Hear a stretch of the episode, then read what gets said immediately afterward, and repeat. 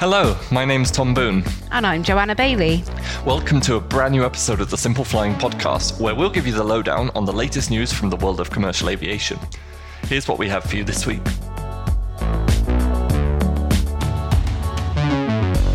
Coming up today, Tom will look at the start of a new chapter for some Airbus A380s and the end of the line for other A380s, while I see why IATA is so upset with some airports.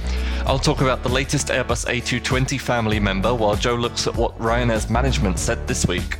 Finally, Tom will look at why a 30 gram piece of Boeing 747 is selling for more than 800 euros.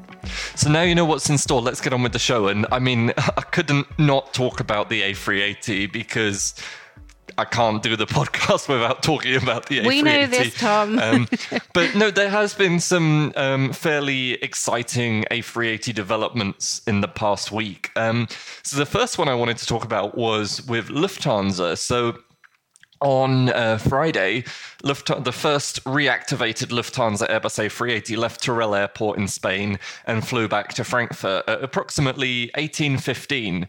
Um, it's quite interesting because Lufthansa, you know, they've been all over the show with their A380s. They said they wouldn't come back, then they said we'd like them to come back, and then they said they would come back. Um, so, uh, 1605, sorry, this uh, A380 Delta Alpha India Mike Kilo took off from Teruel Airport um, and it flew back to Frankfurt. But there was an interesting bit of um, tidbit of aviation news, knowledge, whatever.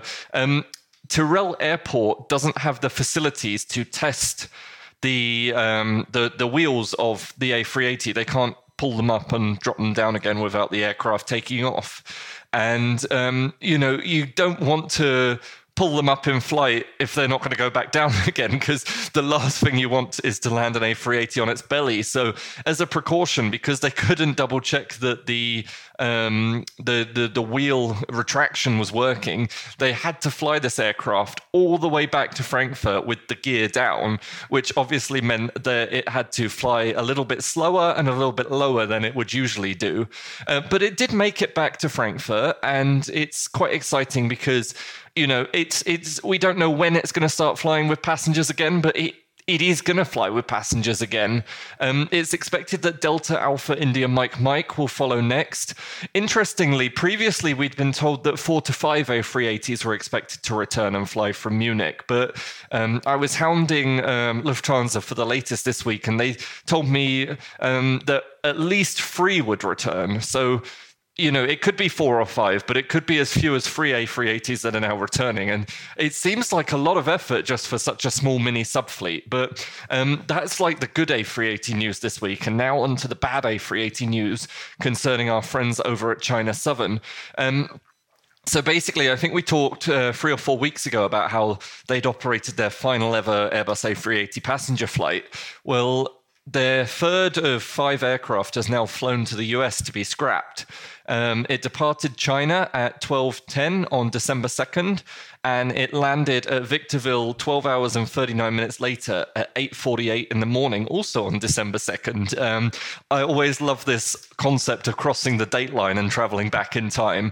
Um, but basically, the plane likely stopped in Victorville to complete immigrations and customs because Mojave is not listed as a port of entry by the Customs and Border Patrol of the U.S. Right. Um, but it, it, it, did hop across there. It's a 22-minute flight, and it only climbed to about 6,000 feet. So that I reckon that would be really impressive if you lived in that sort of area because um, I used to I used to fly there uh, when I was doing my pilot's license, so I know it quite well. But that's a whole other story. But yeah, it's just um, sad because you know China Southern they were the only airline that didn't ground the A380 during COVID, and now that everyone's bringing them back, they're getting rid of theirs. Mm. Um, so yeah, that's my sort of A380 roundup of the week. And um, tell me a little bit about IATA because I understand that you are not dialing in from Cornwall today. I'm not. No, I am in the much more glamorous location of Geneva, um, in the wonderful offices of IATA. I'm so jealous. I really want to work here one day. Um, they've got the biggest Nespresso machine you've ever seen in your life. But aside wow. of that, um, we've been listening to some very interesting presentations by IATA management this morning. Um, in particular, one of our favourite um, airline executives or ex-airline executives, Willie Walsh, who of course was um, CEO of the IAG Group for a really long time. Now he's Director General of IATA. Um, so he was asked this morning what his opinion was on IATA's airport partners increasing their costs. And in his own words, he said, They are not our partners. Let's be clear on that. We are in the airline industry, they are in the airport industry. The objectives they have are very different. So he's not happy with airports. Um, the issue is that although IATA is projecting that airlines will financially recover next year, the margins right now are incredibly tight. Um, the projection on profitability for next year released by IATA just today said that each airline on average is going to be making $1.11 per passenger per flight. And that's a margin of just 0.6%. So clearly it's better than making a loss, but not much. It's still mm. really, really tight. And when you add into that mix, obviously the rising cost of jet fuel, um, the various taxes that are supposed to be coming in next year, and then you've got the world's biggest, busiest airports also saying they're going to hike their prices. Uh, Mr. Walsh was getting quite hot under the collar about the whole issue. Um, so he said, you know, when you're looking at the amount that some of the airports are looking to increase their charges, some of them are ridiculous. I mean, it's not all of them, but some of them are looking at some really big increases. Even in the best year of aviation, airlines would only make about $10 per passenger profit. So, you know, the, the airports are really looking to hike things at a very bad time. Um, so I had a quick look in to see which airports are going to be hiking their fees. I think we know very well that Heathrow, that's been rather well publicised that they're looking to hike passenger charges for airlines by 37%, or in fact, they did hike it by 37%. They've now been told to take it back down again. Um, so they are reducing it a little bit, but not much. Um, but also, in the last couple of months alone, Hollywood Fort Lauderdale Airport has announced it's going to be increasing its passenger charges. Um, Orlando International is increasing its charges. Closer to home, ANA, which operates airports to Portugal, they're going to be increasing airport charges charges by around 15%.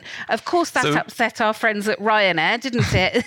well, I mean, they also got upset about Frankfurt and they pulled out. But yeah. I think uh, from what I'm hearing from you, it would be easier just to list off the airports that aren't increasing their fees. Well, it would, absolutely. you know, there, there's also Singapore Changi, Toronto Pearson, Amsterdam Schiphol. There's dozens more. You know, some of them are literally putting maybe a dollar or two per passenger on their fares.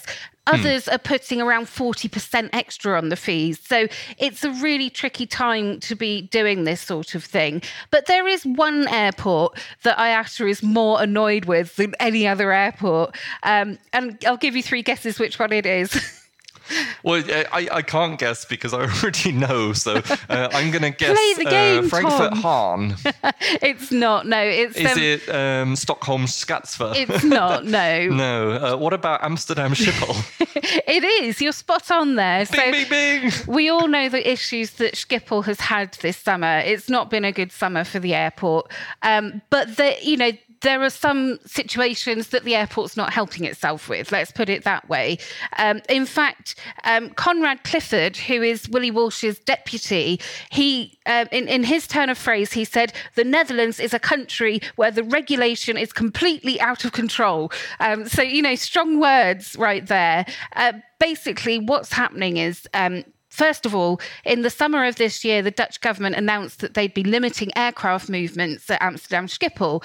At the time, you know, we were kind of that that wasn't unprecedented. Heathrow had capped the number of departures um, to cope with the kind of labour shortage, coupled with mm. the um, excessive demand that we saw this summer. But that was a temporary thing, and in fact, that decision has been reversed now. Schiphol is a whole different matter. This is a permanent and forever cut to the number of aircraft movements designed to reduce noise and um, NOx emissions.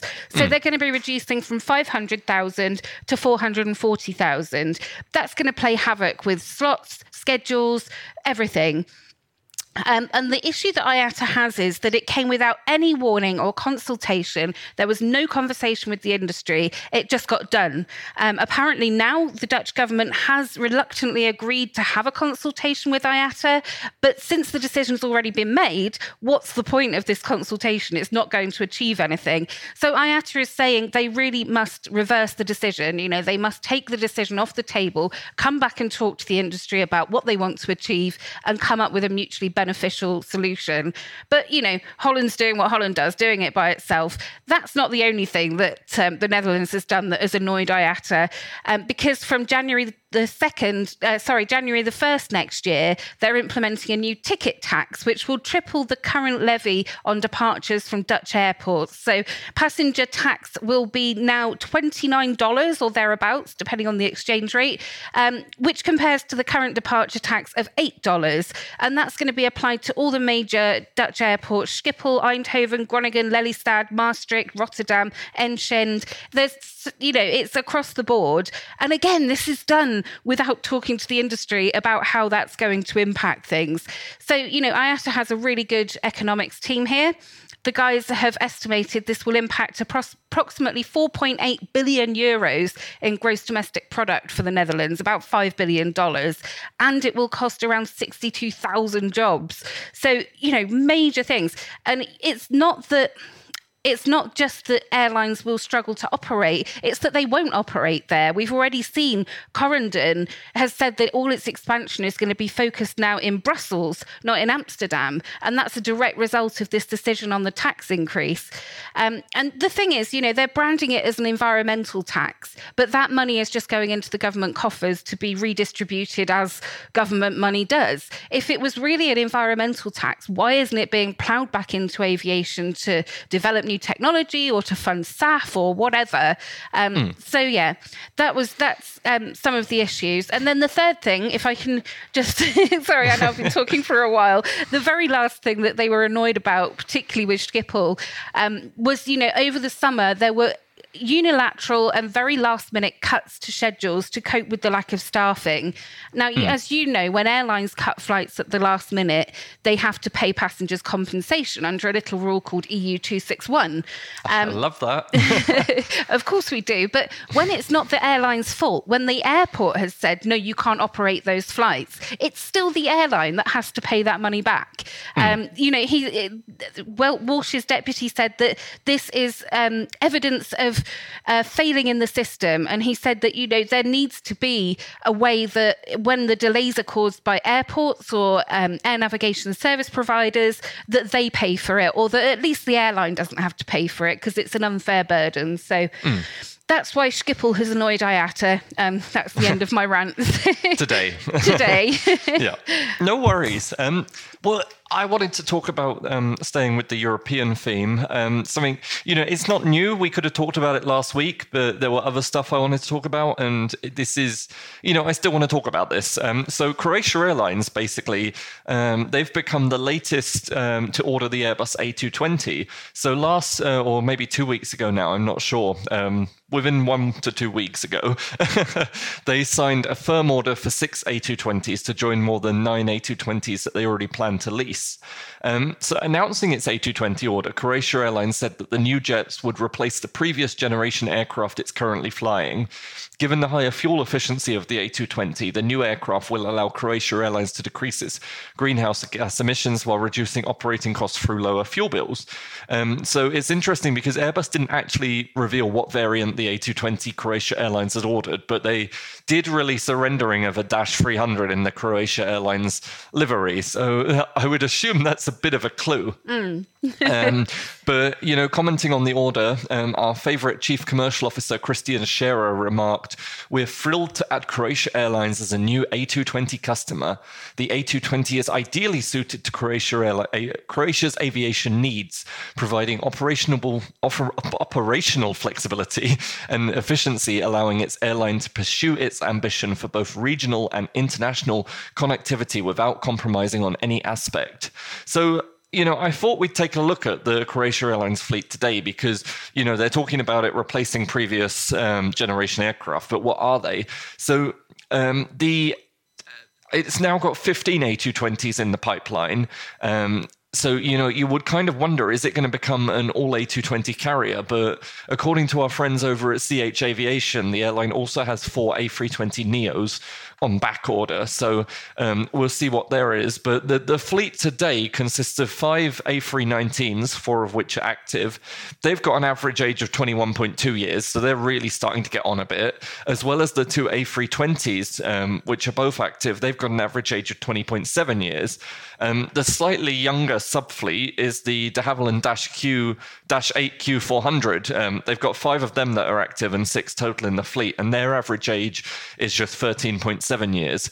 But you know, it's it's really we're really starting to see the A220 take off to its full altitude. I think because um, just today I was reading that. Um, uh, the Air Baltic demo plane that Airbus seems to um, have stolen from the airline uh, to show off. That was in Angola to visit TAAG Angola today. So watch this space uh, for an order from them, maybe. Um, but you know, it, it's it's cementing its position in the commercial aviation industry. And according to Airbus, there are now more than 230 A220s in service. They fly across four of the world's continents, and 16 airlines have taken delivery of the aircraft. So they're operating on more than 800 routes to 325 destinations. Right now, Delta is the largest A220 operator. It's got a fleet of 45 A220 100s and 12 300s, so a total of 57 aircraft, while Air Baltic has the largest fleet of Dash 300s with 36 of the larger variant. Um, so, yeah, I just wanted to talk about that because, you know, I'm always tooting on about the A2 uh, A320, but what about uh, the A380 even? But what about the A220? I've got to get my backup for the for when the A380's gone, and I'm t- torn right now between the 220 and the 777X. Well, I'm delighted to say I have been on my first A220 flight. I came out to Geneva with Swiss from hmm. Heathrow mm. on an A220 300, and it was awesome. Um, unfortunately, I was on the three-person yeah, side, not say, the two-person side. You're on the wrong side of the plane. Yeah, I didn't have a middle person though, so it was nice and good. spacious anyway. And I think you do notice that the seats are a little bit wider. Like I mm. felt like there was more personal space. Um, but it was a great aircraft, very quiet, and the takeoff roll was so short. I was like, like we'd only just started accelerating, and then all of a sudden it rotated, and I was like, what? Wait, wait, why are we taking off already? You expect it to kind of thunder down the runway a bit further, but uh, no, great little aircraft. I'm looking forward to my return flight, and will of course supply a, a complete review for Simple Flying in a little while.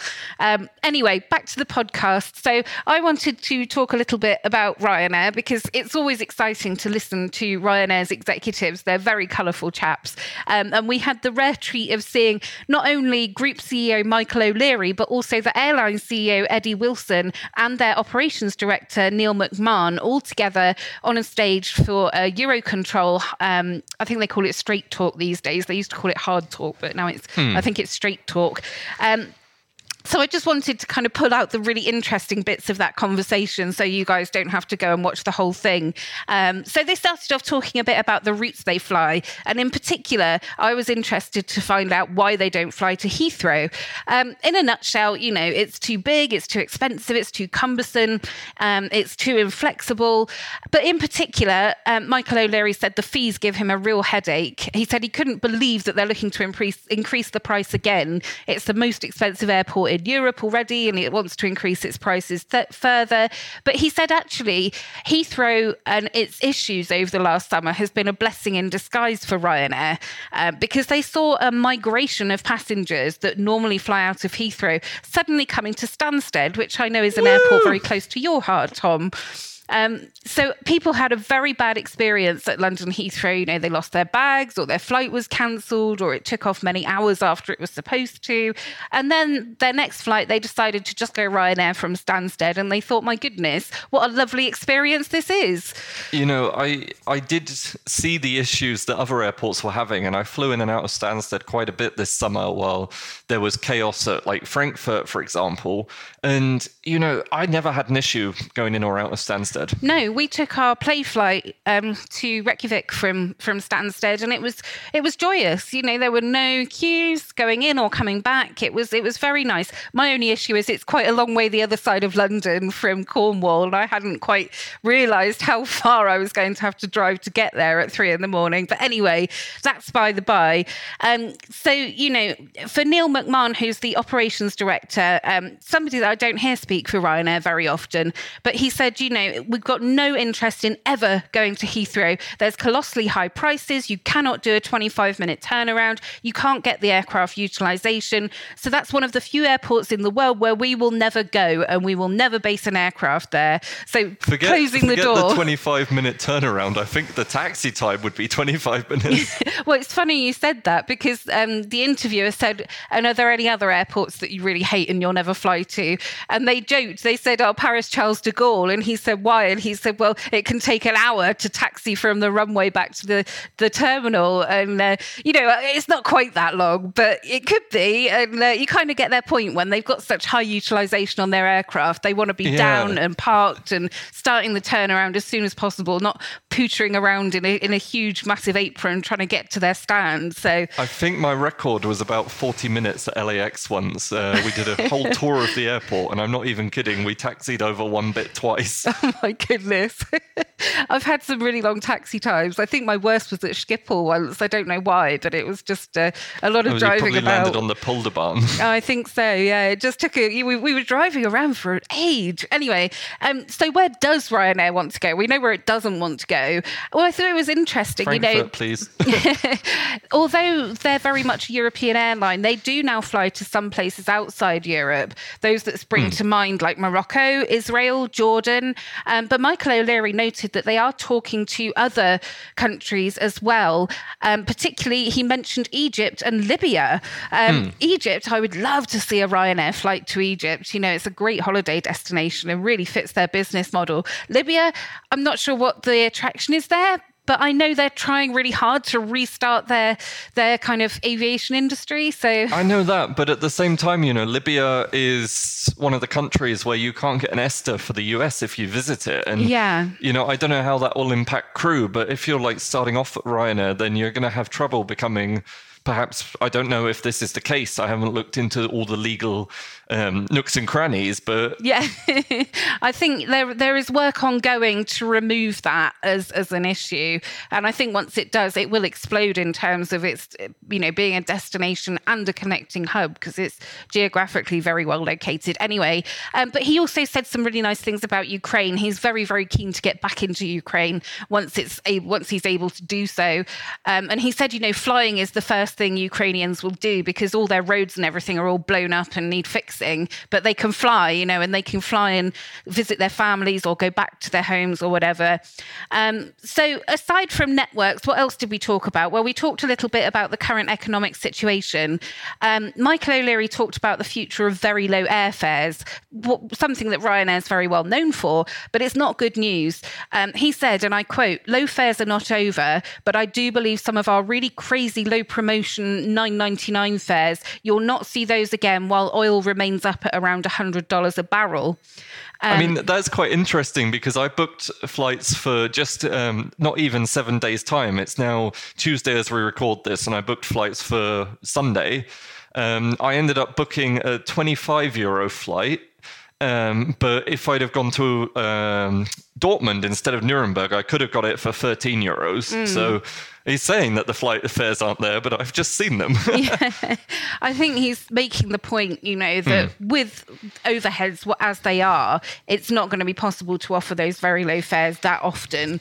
Um, He said in the last year, actually, average fares across the Ryanair group was around 40 euros. Um, so obviously, you know, there are longer flights and more expensive flights than the ones you take, Tom.